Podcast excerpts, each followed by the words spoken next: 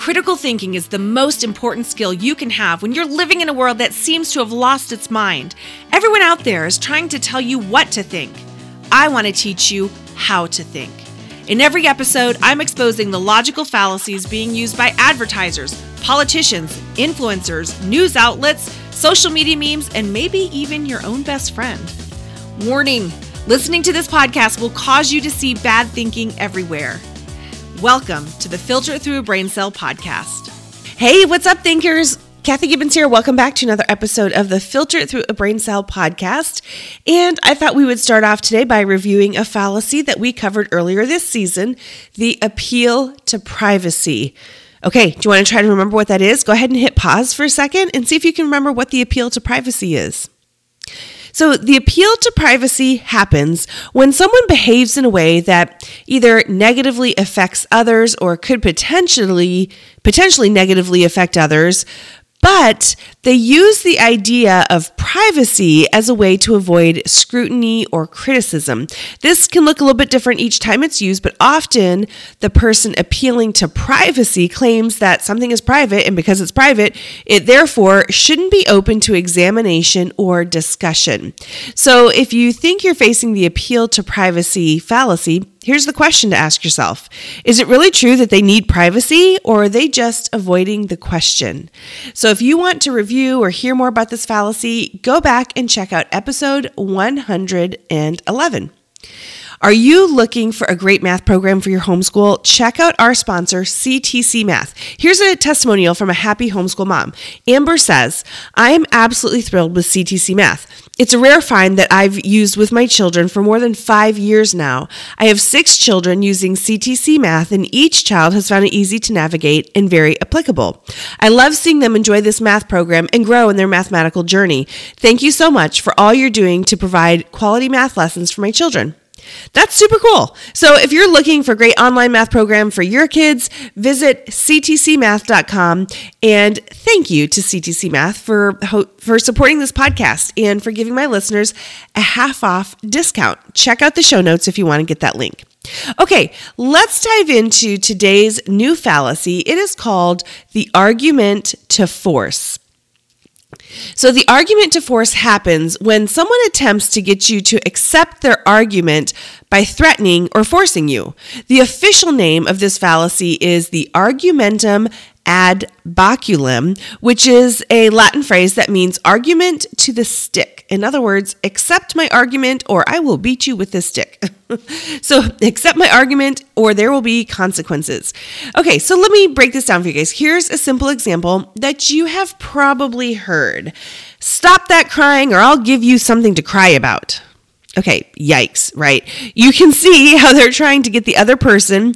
Sadly, in this case, this is usually directed toward a kid, toward a child. They're trying to get the child to do something to stop crying. And what are they appealing to to convince the child to stop crying? Force. I'll give you something to cry about implies that they'll hurt the kid in some way that'll really make them cry. What a cruel thing to do. But honestly, that sums up this fallacy. It is a cruel way to try to get somebody to do something or to accept your argument. You've probably also seen this one in movies. Someone's getting robbed in a dark alley, and the thief says, Give me your wallet or I'll shoot. Now, clearly, that's a violent threat, but it still falls under the umbrella of this appeal to force fallacy. Often, bullies use the appeal to force fallacy to make someone afraid or to keep keep them doing what the bully wants them to do simply by threatening to hurt them.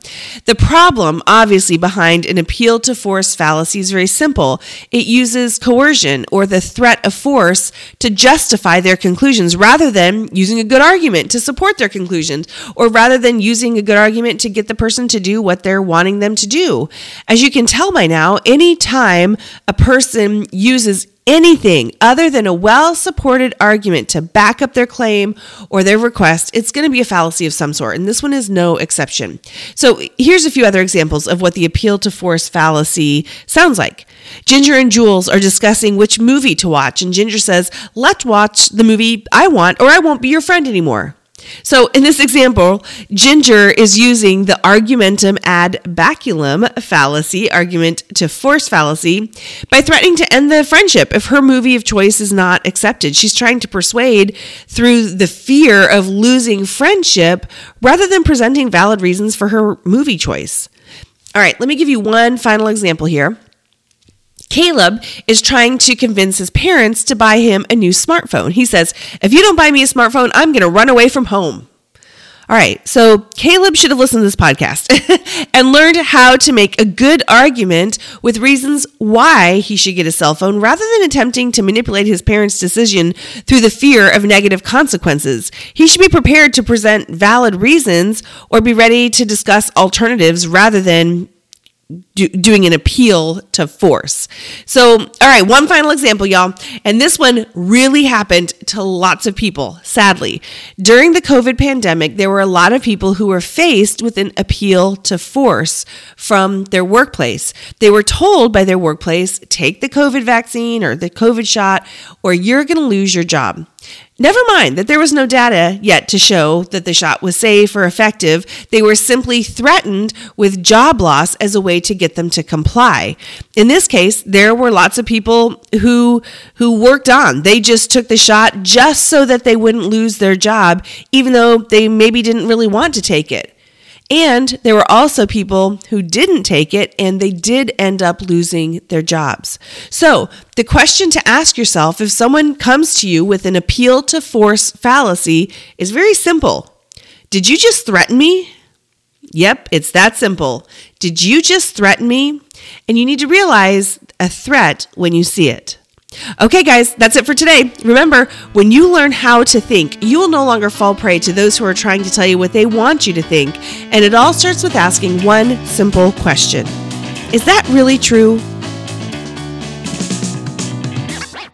I would love to hear from you. Do you have questions about fallacies and cognitive biases? Are you now starting to see and hear them everywhere around you too? Well, send them in. They just might get featured on the podcast. You can email them to me at think at filteritthroughbraincell.com or you can connect with me on Instagram at filteritthroughbraincell. And if you want to be notified about when new episodes come out and all the things that we're doing, go to www.filteritthroughbraincell.com and sign up to receive email updates.